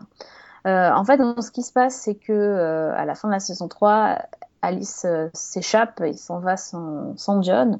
Et donc, on le retrouve euh, au début de la saison 4, euh, un peu euh, bah, brisé. et Dans une... Il est parti euh, dans son coin, il a, il a laissé son badge, et, et il habite dans une espèce de cabane au bord de la mer, enfin, de- le loup solitaire, quoi. Vraiment, euh, Luther. vraiment il, a, il a raccroché, c'est plus, c'est plus Luther, quoi. C'est... Et euh, bon, en fait, il est évidemment, je raconte pas tout parce que je veux pas spoiler, mais il est amené à, re- à retourner travailler, retourner enquêter parce que euh, la police a affaire à un, tueur en série qui est particulièrement euh, euh, morbide parce que c'est des meurtres particulièrement morbides parce qu'en fait c'est un tueur cannibale, mais ça on l'avait on le savait depuis depuis très longtemps que c'était ça le, tueur. Le truc c'est que bah en fait, on n'a pas vraiment, sur deux épisodes, c'est sûr, c'est tellement court, on n'a pas du tout le temps de poser vraiment l'histoire de ce méchant qui pourrait être un, très bon méchant, un très bon tueur en série. euh, euh, je m'entends sur le personnage, enfin, ça pourrait être quelque chose d'intéressant. Finalement, euh, ben, comme c'est deux épisodes et qu'il faut que ça soit bouclé, c'est fait un petit peu vite. Euh, D'autant plus que il y a quand même une autre intrigue par rapport à Alice qui, qui, se, qui se développe surtout dans le deuxième épisode. Et du coup, il n'y a pas de place, quoi. Il y y a des nouveaux flics parce que ben Luther a- étant parti à la, euh, étant parti, euh, on découvre un nouveau duo de flics euh, qui, euh, ben voilà, qui n'ont pas eu, qui ont pas le temps d'être, euh, d'être développés non plus. Bon, il y y a beaucoup de choses et au final, euh, moi, j'en retiens pas vraiment grand-chose, quoi. Alors, euh, j'ai adoré, euh, ben, j'ai adoré le personnage, j'ai j'ai adoré, ben, c'est Luther, sa démarche, sa façon de parler, euh, sa façon d'agir. Tout le personnage est vraiment chouette. La mise en scène est vraiment magnifique, euh, la, photo, enfin, ça, c'est, ça vraiment, c'est, quelque chose euh, qui, qu'on retient de la série et qui est, qui est vraiment la qualité gardée tout au long des, quatre saisons. Mais c'est vrai que niveau scénario, bah, c'est, très léger, quoi. Moi, je, je, je sais pas. Autant, autant sur le premier épisode, on a, on a cette impression de, de lenteur. Ça, ça met du temps avant que Luther revienne euh, au commissariat, etc. Bon. Et, et, et sur le deuxième, euh, t'as l'impression qu'ils ont pris le TGV, quoi. C'est, ils ont tout collé. euh, ça va hyper vite. c'est, c'est un peu facile. C'est, voilà. Du coup, je suis. Un peu déçu. Il n'y a que deux épisodes déçue, hein, ouais. cette nouvelle saison. hein. Ah, c'est ça, mais c'est c'est vraiment trop court. Donc, voilà. Bon, à noter au casting, il y a, y a la, la. Toi, ça, ça va te plaire, je pense. Il y a Rose Leslie, donc, qui joue la nouvelle enquêtrice. C'est euh, la, la jeune femme rousse qui joue Ygritte dans euh, Game of Thrones. Oui, Ouais, ça te parle? il aime les rousses alors. Ah ouais, mais complètement. Complètement. Mm. Euh, elle est bien. Elle, elle est très bien. Mais bon, voilà, c'est. Bah, c'est une flic. Elle est pas, elle est pas non plus. Mais non, Oui, elle, bon. elle a- elle- elle est pas mal du tout. Mais c'est vrai que bon, on n'a pas le temps de vraiment apprendre à la connaître. euh, C'est, euh, c'est tellement expédié que bon. tu- Voilà. T'as l'impression qu'en fait, ils avaient envie de. Je sais pas, de lancer des nouveaux personnages, mais qui sont arrêtés. Ou je. Enfin. Bon, c'est fini quand même, quoi. Ouais. Donc. euh, Bon, déçu. Ouais, déçu, déçu. Mais pas par, Contente pas de leur avoir par, retrouvé, mais pas par déçu. Idriss Elba, mais bon, euh, par le scénario. Vraiment par le scénario, parce que le reste était, était chouette. Mais écoute, moi, j'ai vu aussi donc cette saison euh, 4, je crois. Oui. Et euh, ben, je partage exactement les mêmes réserves. C'est toujours connecté. Hein.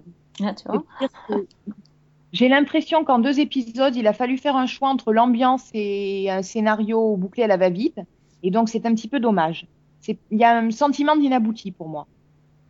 Ouais, tu sens que c'est vachement travaillé. Le, enfin, le, le décor et tout, là, sur la, surtout le début de l'épisode 1 où on le retrouve sur sa falaise. Ah, c'est Mm. c'est somptueux. Le truc, il est. Mais même sa cabane, elle est. Enfin, tu sens qu'ils ont mis tout leur, tout leur savoir-faire à, à l'œuvre pour recréer une espèce de, de, de hutte. hein. Je sais pas comment on pourrait dire, des trucs d'homme des cavernes un peu, etc. Une Et- lutte R. Une hutte. Une lutte. Ah, oulala. Ok. La petite pilule bleue pour Alex. Une lutte. R pour une saison qui est lutte Erne. Oh là là là là là là là. Bon, tu voulais parler d'autre chose peut-être Oui, je voudrais vous parler d'une série qui aurait pu être la pire idée du siècle et qui se révèle être peut-être une des très bonnes surprises de cette saison. Est-ce que comme ça, à vue de nez, vous voyez de quoi je parle? Une série qui pouvait être nulle? Ça pouvait être la pire idée du siècle, honnêtement. Et ça pourrait être l'une des bonnes surprises, voire très bonnes surprises de cette saison. L'année dernière, il y a deux ans, on a vu le la même questionnement avec une autre série qui s'appelait Jane the Virgin euh, qui sur le postulat de départ euh, faisait vraiment, pouvait craindre le pire et qui est pour moi une des, une des très très jolies surprises de la saison dernière. Bah, c'est pareil pour cette saison. C'est une série qui va arriver là à la mi-saison. Euh, alors peut-être qu'au moment où vous nous écouterez d'ailleurs, elle aura commencé, même certainement, euh, que j'ai découvert lors du premier show web série à Paris, et c'est Lucifer. Ah, Ah. lui, oui. D'accord. Lucifer, le pilote de Lucifer. Alors je sais pas si la série sera quand même sur ce même acabit. Euh, pourquoi pire idée du siècle? Bah, On est quand même sur un personnage qui est donc Lucifer, le prince des enfers, qui décide d'abandonner son, son trône et de venir euh, sur Terre, euh, parmi les mortels, et qui va un peu être patron de boîte de nuit, mais qui en même temps va, va se retrouver en fait, parce que c'est ça le, le fond de l'histoire, à être un, un consultant, il va aider une, une enquêtrice à mener des enquêtes. Ça va être au final un peu ça, Luther, Lucifer. Et on ne sait pas pourquoi il le fait d'ailleurs. On ne sait pas s'il le fait juste pour s'amuser, euh, ou s'il le fait pour euh, s'amuser à euh, punir les meurtriers, parce qu'il les punit, mais à sa manière.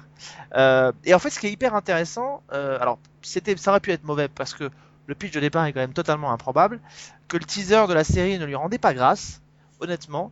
Et en fait, on se retrouve avec un, alors c'est une énième, ça, vous je, suis d'accord avec vous, c'est une énième série de consultants finalement, au final, avec un personnage qui va mener des enquêtes, sauf que c'est Lucifer. Et comme c'est Lucifer, eh ben il est complètement décomplexé dans tout ce qu'il fait et dans tout ce qu'il dit. Euh, donc il a effectivement la, la particularité de pouvoir euh, faire dire aux gens ce qu'ils ne veulent pas dire. Euh, donc ça c'est quand même bien pratique pour mener des enquêtes. Et puis surtout, il n'a pas du tout la langue dans sa poche. C'est-à-dire que si vous trouviez que déjà euh, Dr House était parfois franc du collier, bah Lucifer c'est encore 10, 10 levels au-dessus. Euh, et du coup on se retrouve avec une série qui est un peu politiquement incorrecte par moment, euh, avec un, Lucifer dont on sent bien qu'il y a un petit fil rouge qui pointe derrière, c'est que euh, bah, il y a quelqu'un quand même qui vient de son de sa maison mère et qui décide bien de le ramener ou en tout cas de lutter contre lui. Donc on, se dit qu'on pourrait basculer à un moment donné un peu aussi dans du fantastique. Et euh, mais en tout cas, ce premier épisode, écoutez, euh, quand je l'ai découvert, bah, ça m'a bien plu. J'ai passé un bon moment, c'était assez drôle. Les enquêtes n'étaient pas non plus extraordinaires, mais comme dans beaucoup de séries policières de consultants, c'est pas non plus le truc le plus original du monde. Mais on se retrouve avec un personnage qui finalement est extrêmement attachant et très drôle. J'ai- beaucoup aimé le pilote. J'ai trouvé qu'il y avait un côté second degré et un Totalement. décalage qui était vraiment, vraiment jubilatoire. Ah oui, oui, non, mais et puis on est d'accord quand même qu'au départ c'était quand même mal barré quoi. Euh, oui, moi j'y suis allée en me disant qu'est-ce que c'est que ce truc? Qu'est-ce que c'est que Et cette puis, merde, bah, faut quand même le dire. Non, j'avais, je pensais plutôt ce truc, mais bon, au final, mais au final, je pense même que ça peut, ça peut vraiment bien marcher parce que euh, on est sur, on n'est pas du tout dans un, voilà, il y a d'autres personnages comme ça qui ont été lancés cette saison et qui sont un peu euh, vautrés. Euh, et là, je pense que lui, il a une carte à jouer. Si la série parvient à rester sur un côté vraiment, parfois un peu révérencieux, parfois un petit peu politiquement incorrect, on n'est pas non plus dans du truc euh, trash ou trashouille, mais quand même surfant sur la ligne, ça peut être intéressant. Oui, s'il garde ce côté fun aussi, sans basculer dans une, une guerre entre le bien et le mal et ce, ce genre de truc, ça, ça peut être pas mal. Voilà, c'est Lucifer et euh, je pense qu'à l'heure où vous nous aurez découvert, euh, où nous écouterez, ce sera déjà diffusé. En tout cas, c'est disponible sur MyTF1 VOD en US plus 24. Euh, voilà, où vous pouvez maintenant acheter aussi les passes intégrales des saisons. Euh, voilà, ça c'est partie des choses qui été réclamées par les gens et et voilà. Et d'ailleurs, Sophie, juste pour te rassurer, j'ai vu le pilote moi de Shannara et j'ai beaucoup aimé. Donc tu vois, euh, n'espère peut-être pas, peut-être que tu l'as vu non depuis? Si, si, j'ai, enfin, j'ai, oui, j'ai vu. Et t'as vu, t'as aimé ou pas alors? Pas vraiment. bah, bah bah voilà, bah écoute, c'est pas grave, t'as le droit de pas avoir aimé. Mais j'ai pas, j'ai vu euh, les trois premiers. Et donc non. Hmm. Non. Non. J'ai, écoute, j'ai le quatrième chez moi et bah, je l'ai toujours pas vu et pff, je me dis, pff, bof quoi. Bon, ok. Mais euh, bon, après, euh, il y a des choses bien. J'ai pas détesté, mais bon, c'est un peu trop, euh, comment dire, un peu trop teen pour, euh, je trouve. Par contre, au niveau décor et tout ça, c'est assez chouette. Ça, c'est vraiment top. Et la mythologie est quand même assez complète. Non, mais il y a des trucs intéressants, vraiment. Mais c'est vrai que les... j'ai un petit peu de mal avec le- les interactions entre les personnages. C'est un peu, euh, un peu con-con parfois. Ok. Ah, ça faisait longtemps que Voilà. pas entendu ça. La fois, c'était mon grand-père et ma grand-mère qui parlaient comme ça. Vu Ah, Bah, donc grave, après, après, j'ai pris- après j'ai cette pris un an de plus, là, je, je Ah, ça prends y est, du, hein. du niveau en... hein. Bon, on se fait un dernier petit tour de table. Est-ce que vous aviez quelque chose, euh, autre chose à recommander ou pas d'ailleurs à nos auditeurs? Euh, Fanny? Mais écoute, j'ai, ils ne m'ont pas payé, mais je vais rester chez Amazon. Ah bah, j'ai vu, j'ai vu le pilote de Mad Dogs version US. C'est donc le remake d'une série britannique qui date de 2011. Donc le pitch assez rapidement, assez difficile sans spoiler le reste de la série, mais enfin, ce sont quatre amis euh, quadragénaires qui se sont pas vus depuis un moment, qui sont invités euh, par un ancien copain à eux en vacances euh, au Belize. Donc le copain en question s'y est installé, il a fait fortune et il s'apprête à prendre sa retraite. Donc euh, bah, il, a- il invite ses copains, tout frais payé pour, pour un petit séjour. Donc une fois passé les retrouvailles, le cadre idyllique, les fêtes complètement débridées, les bombasses locales, enfin vous voyez le genre, Ah, c'est pour moi. le séjour, va, le séjour va virer complètement au cauchemar. Alors ça commence de façon totalement euh, bizarre. On découvre dans la grande piscine de la magnifique maison qu'occupe le, hôte un cadavre de chèvre. Bon, euh, déjà les, gars en question commencent à se demander qui a mis ce cadavre de chèvre là, ce que ça veut dire. Et euh, leur, leur copain part complètement en vrille les amène sur un yacht pour faire une balade et abandonne le yacht en leur disant bah, c'est ce type-là qui m'a fait ce coup-là, donc euh, moi je me venge. Et à partir de là, ça, ça part complètement en cacahuète. Euh, il va y avoir des meurtres, il va y avoir des histoires de trafic de drogue. Les quatre types se retrouvent impliqués là-dedans sans savoir comment ils sont arrivés là, sans savoir comment s'en sortir. Et chaque fois qu'ils vont prendre une décision, eh ben, ça va les mettre un peu plus dans le Dans la merde. la MERDE, voilà, dans la panade, on va dire. Alors, le, la série euh, britannique était très efficace. Mais Il y plus avait courte. un, mais plus courte. Il y avait un coup de mou surtout en saison 3, on va dire. Là, euh, la, la, la version américaine a l'avantage d'avoir déjà euh, la série euh, britannique pour se comparer et pour donc essayer de rattraper les erreurs. Elle a un rythme différent aussi, puisque la série britannique, elle comptait euh, trois saisons de quatre épisodes et une quatrième saison de deux épisodes, alors que là, pour la saison 1, aux États-Unis, on a déjà, je crois, euh, 10 Dix. épisodes d'un coup. Ouais. Voilà. Presque autant que pour toute la série britannique. Exactement. Donc, on va voir un petit peu comment il, euh, il perd ça. Et surtout, dès le pilote, on a des éléments qui étaient présents uniquement à la fin de la version euh, britannique qu'on retrouve déjà dans, euh, comment dirais-je, qui sont sous- sous-entendus dans la version américaine. Donc, on voit que les gars savent où ils vont. Euh, c'est une série, je crois, qui, a été euh, créée par Sean Ryan pour Amazon. Donc, euh, ça laisse quand même entendre qu'on va pouvoir aller loin dans le délire. Le casting, il est assez intéressant parce qu'on retrouve notamment Michael Imperioli et Ben Chaplin qui jouaient déjà dans la version britannique, mais un autre rôle. Donc, euh, je pense que c'est à voir. Le pilote, en tout cas, est extrêmement prometteur. Moi, personnellement, il m'a donné envie de voir la suite parce qu'on retrouve le même ton acide et déjanté que la version originale. Mais euh, je pense vraiment que ça peut être plus abouti que ce qu'a été le- la première version. Donc, euh, à suivre, à mon avis. Ouais, moi je l'ai marqué sur mon, ma liste parce que j'avais vu la version britannique et j'étais assez curieux de voir ce que, ce que eux en avaient fait. Donc euh, ça, ça m'intrigue. Je sais pas si le fait que voilà, euh, quand même, le, fondamentalement, le fait que les saisons fassent 4 épisodes en Angleterre et 10 là euh, implique effectivement là pour le coup des narrations et plein de changements qui sont radicalement différents. Mais le fait que il y ait ce remake qui existe, moi j'avais bien aimé la, version anglaise, euh, du coup m'intrigue. C'est d'ailleurs assez étonnant parce que le premier, le pilote euh, américain va plus loin, avance plus vite que le pilote britannique. Donc, on va voir un petit peu comment ils, avancent après. En tout cas, le- l'alchimie entre les comédiens marche très bien. Et j'ai l'impression qu'ils vont creuser un peu plus le parallèle avec la crise de la quarantaine. Mais bon, ça, c'est à confirmer. Bon, à suivre. Mad Dogs, donc disponible sur Amazon. Sophie, quelque chose à rajouter? Euh, bah, peut-être vous reconseiller si vous vraiment vous avez pas eu le temps de, de vraiment, vraiment, vraiment, vraiment regarder euh, The Leftovers, euh, la saison euh, 2 est vraiment extraordinaire. Je l'ai fini hein, parce que euh, j'ai pris mon temps pour une fois. Et euh, je dois dire que j'ai apprécié euh, chaque épisode, chaque minute. C'était, j'avais pas envie de partir de la série. Franchement, j'avais pas envie d'abandonner les personnages. D'autant plus que bon, il se passe tellement de choses qu'on on- on a a envie de continuer à voir ce qui va leur arriver. Et c'est, c'était une révélation l'année dernière quand on l'a découverte et une saison 2 euh, à la hauteur des attentes, euh, voire plus parce que elle- elle a, on a changé, enfin tous les personnages ne sont pas restés, on a changé de lieu, on a même changé euh, le générique, tout a changé et c'est encore mieux. Donc euh, si vous n'avez pas encore eu le temps, allez-y euh, les yeux fermés.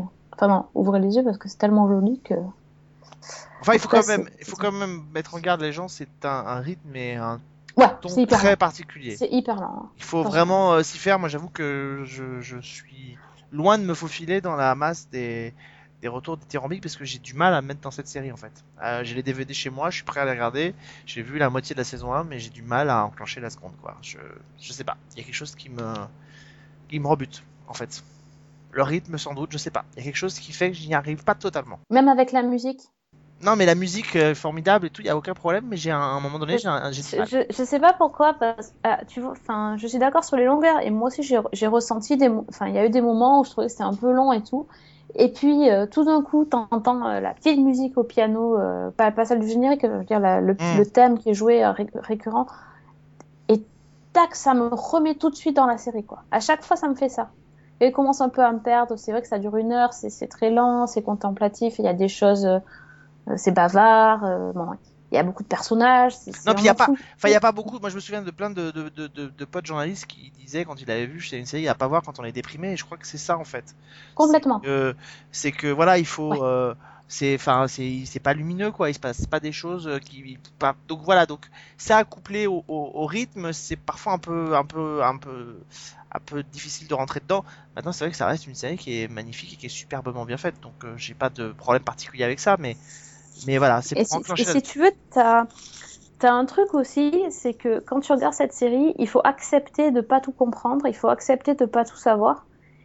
Et euh, là où, euh, enfin, je sais pas, oui mais je crois que c'est ça cette frustration que tu peux avoir, en fait, c'est c'est pas gênant, quoi. Oui, mais je crois que c'est ça justement qui au départ m'a un peu bloqué. C'est que justement on me dit euh, finalement le l'idée de pourquoi ils ont disparu, c'est pas intéressant, c'est pas ça la question.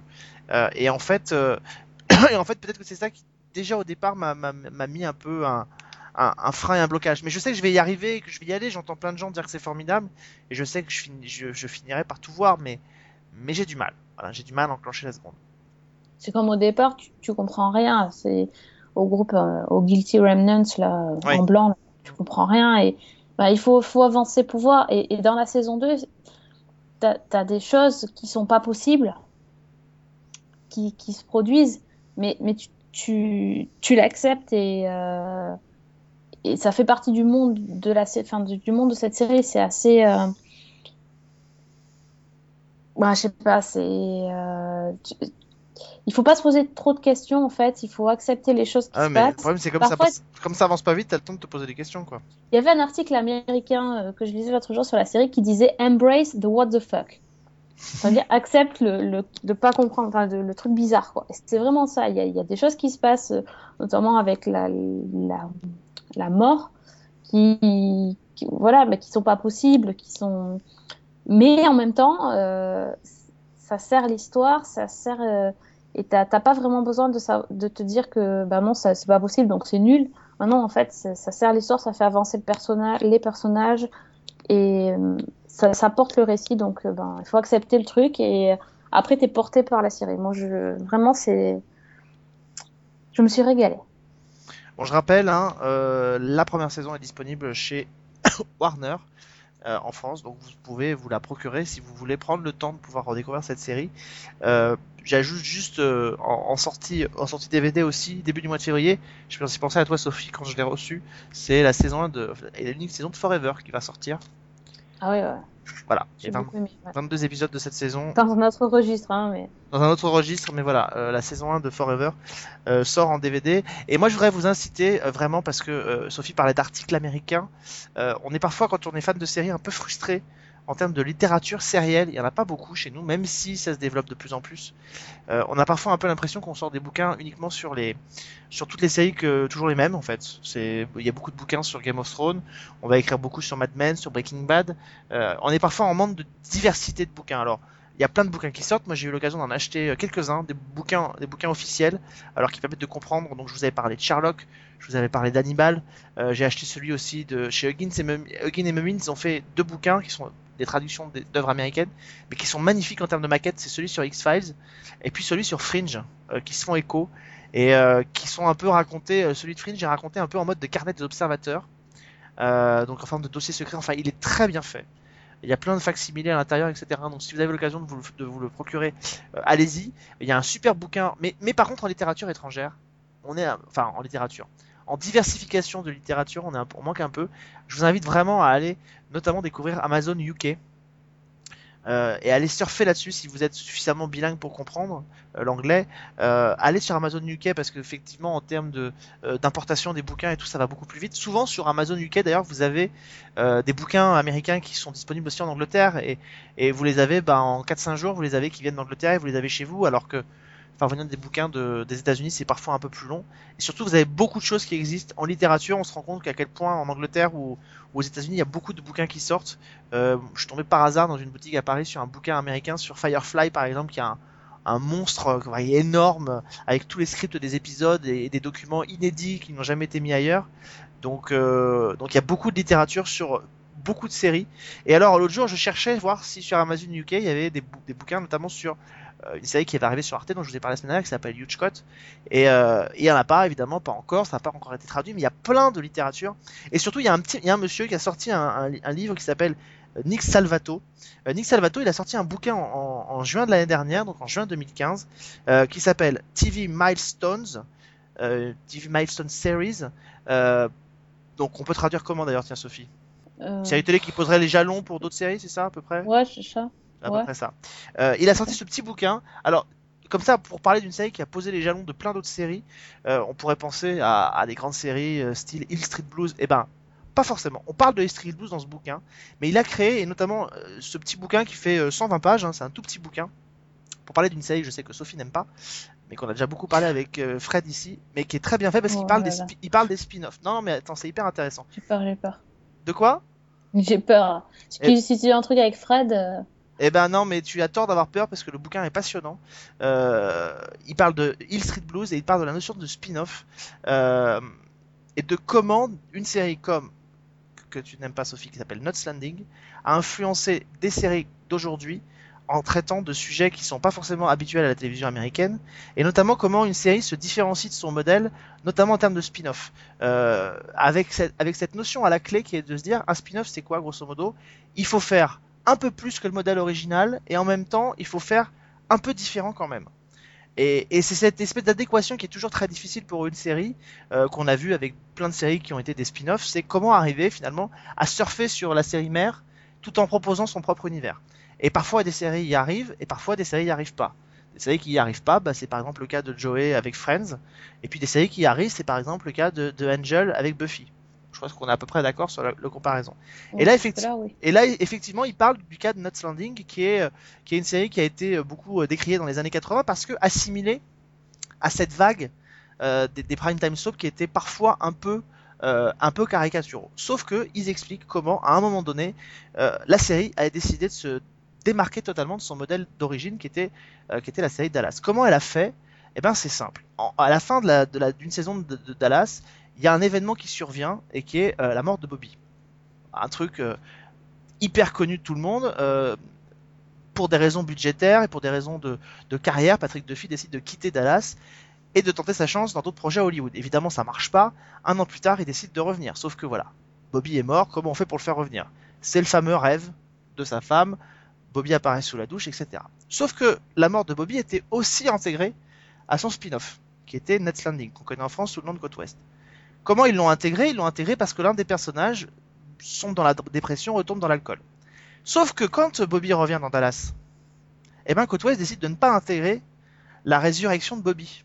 Et à partir de là, parce que pourquoi? Parce que Côte Ouest avait décidé d'être les deux pieds dans le réel, et que dans le réel, dans une série qui, entreprend de refléter un minimum le réel, eh ben on fait pas revenir les morts dans, la vie, d'entre on fait pas revenir les morts du royaume des morts, ils reviennent pas, sauf en, a- en décidant d'appliquer un, un pro- un procédé qui est et que David Jacobs, qui est donc le créateur des deux séries, a décidé d'appliquer, il dit il y a un béaba quand on est auteur, il le dit dans le bouquin, il y a un béaba quand on est auteur, c'est que si on veut faire revenir des morts, eh ben on montre pas les cadavres. Ça paraît con comme ça, Mhm. et, et donc il raconte que à partir de ce moment-là, les deux séries ont commencé à naviguer dans deux univers complètement différents, pratiquement deux réalités parallèles, alors qu'elles étaient censées euh, être proches et être donc des séries dérivées. L'univers de Dallas dans lequel Bobby était- n'était pas mort alors qu'on pensait qu'il était mort, un peu du surnaturel, et l'univers de Côte Ouest qui a décidé elle que bah, dans son univers Bobby eh ben, était mort. Et à partir de là, toutes les allusions à la série mère Dallas ont complètement disparu de la série et elle a continué à faire son mouvement euh, pendant encore, euh, je crois, 8 ou 9 saisons derrière, euh, mais en étant totalement dissociée de, sa série d'origine, en n'y faisant plus aucune allusion. Il n'y a plus aucun personnage de, de- des deux séries qui navigue de l'une à l'autre. Et à partir de là, effectivement, la série a, posé les jalons de plein d'autres choses qu'on verra beaucoup plus tard dans plein d'autres séries. Euh, et c'est ce petit bouquin-là, il entreprend de... Alors, il y a toute cette partie-là sur euh, le lien entre euh, série d'origine et, spin-off, et aussi comment euh, cette série a décidé de s'intéresser à, à une catégorie de population qui, à la fin des années euh, 70-80, n'était pas tellement mise en avant, qui est la classe moyenne, euh, et qui va effectivement donner lieu à plein d'autres euh, plein d'autres séries dans les années 90, 2000, 2010 même. Euh, et cette série a posé les jalons donc de beaucoup de séries modernes. Donc ce qui est, ce qui est bien, c'est qu'on est très très loin des bouquins qui sont un peu chiants parfois, qui retracent les guides d'épisodes, etc., qui apportent pas forcément beaucoup. Et là, en 120 pages, Nick Salvato, eh ben, il apporte un, vrai regard différent sur, sur une série dont on pensait finalement tout savoir, ou dans d'autres cas dont on n'avait pas du tout envie d'en savoir plus, euh, pour celles et ceux qui n'aimaient pas cette série. Et c'est un petit bouquin qui est vraiment, vraiment, vraiment passionnant à lire euh, et qui se lit très très bien. Voilà, ça s'appelle Nuts Landing euh, TV Milestones Series et on parle dedans voilà de ce que c'est que faire une série et de se détacher de son modèle quand on est quand on est une série spin-off. Très bien. Bien présenté quand même. Même si j'aime pas la série, c'est intéressant ce que tu racontes. Non, c'était hyper intéressant et c'est vrai que c'est des choses auxquelles moi même j'avais pas pensé en voyant la série. Je m'étais jamais fait la réflexion de me dire ah mais oui mais putain mais c'est vrai que l'autre il, a- il est retombé dans l'alcool quand il a appris la mort de son frère et puis euh, ils l'ont pas réintégré. Ben voilà, ça apprend tout ça et plein d'autres choses en tout cas. Donc euh, donc voilà. Bon ben les amis, on va se quitter. C'est Bah, malheureusement terminé. Oui. On a été long et on a beaucoup de choses à vous dire. La semaine prochaine, on s'intéresse aux affaires. Ah, ah, ah, non, on fait pas X-Files, nous on fait aux frontières du réel. On fait aux frontières du réel. Juste pour embêter Exactement. Une série qui, selon certains, n'a pas pris le train de la révolution des séries des années 90. Et bien justement, on va pouvoir euh, savoir si elle a pris au moins le train des... de la révolution des séries des années 2010. On en parlera la semaine prochaine. On parlera de Mark Snow d'ailleurs avec Vivien, donc pour une émission spéciale à l'occasion du retour d'X-Files sur la Fox. C'est d'ailleurs ce soir à l'heure où on enregistre cette émission. Merci beaucoup Fanny Mais merci à vous. et à très vite.